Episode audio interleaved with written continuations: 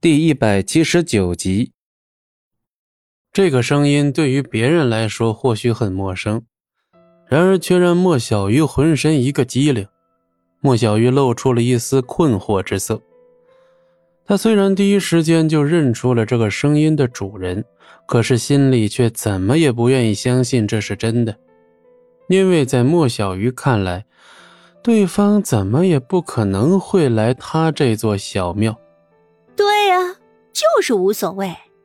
以墨家的地位，没了个天创的合作根本不放在眼里。哼，那天创有什么了不起的？不过就是我墨家的跳板而已。莫雪英以为是哪个职员在回嘴，立刻露出了一脸傲然的表情。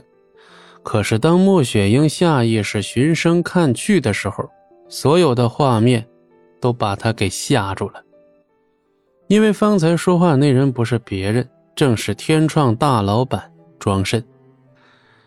莫雪英一时间是瞠目结舌呀，她做梦也想不到，只有戚不义一个人，情不自禁的露出了一抹若有所思的微笑。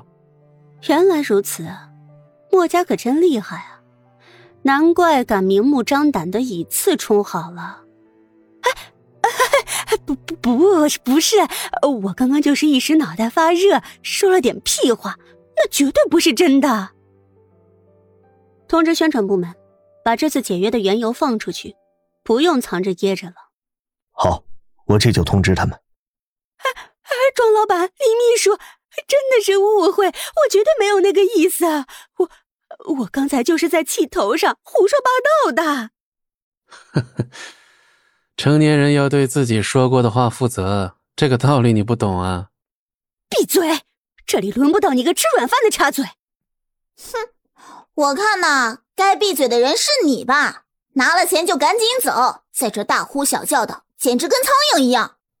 穆雪英气得直哆嗦，不过她现在可没心思和江小曼磨嘴皮子。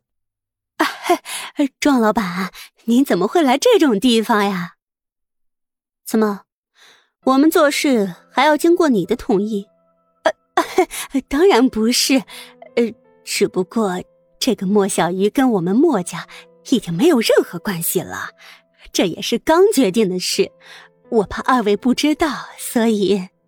莫小鱼公司的职员们纷纷脸色一变，纷纷用愤怒的眼神盯着莫雪英。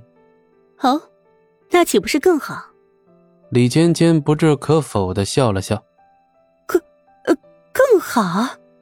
莫雪英顿时傻眼了，半天不知道该说什么。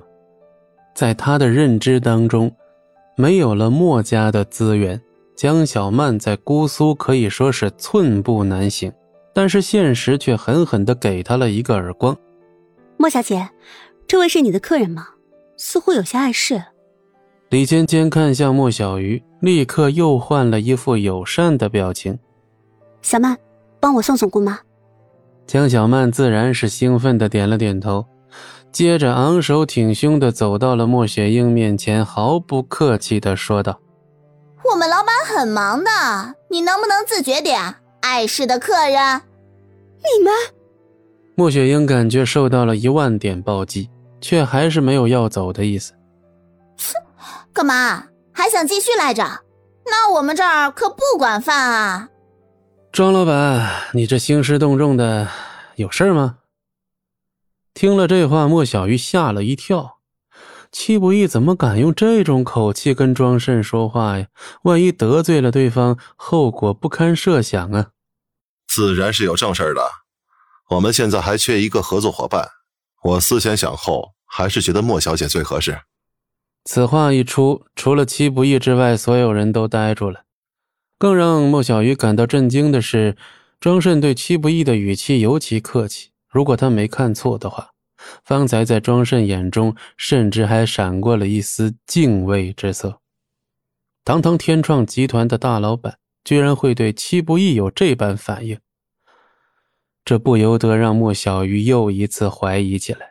齐不义在坐牢的六年里到底做了什么？你们，你们要跟莫小鱼合作？不可能！我不信，他可是连下个月的工资都开不出了。你们天创是脑子坏了吗？穆雪英瞪大了眼睛，那震惊的表情比亲眼看到外星人更夸张。本集播讲完毕，感谢您的收听，我们精彩继续。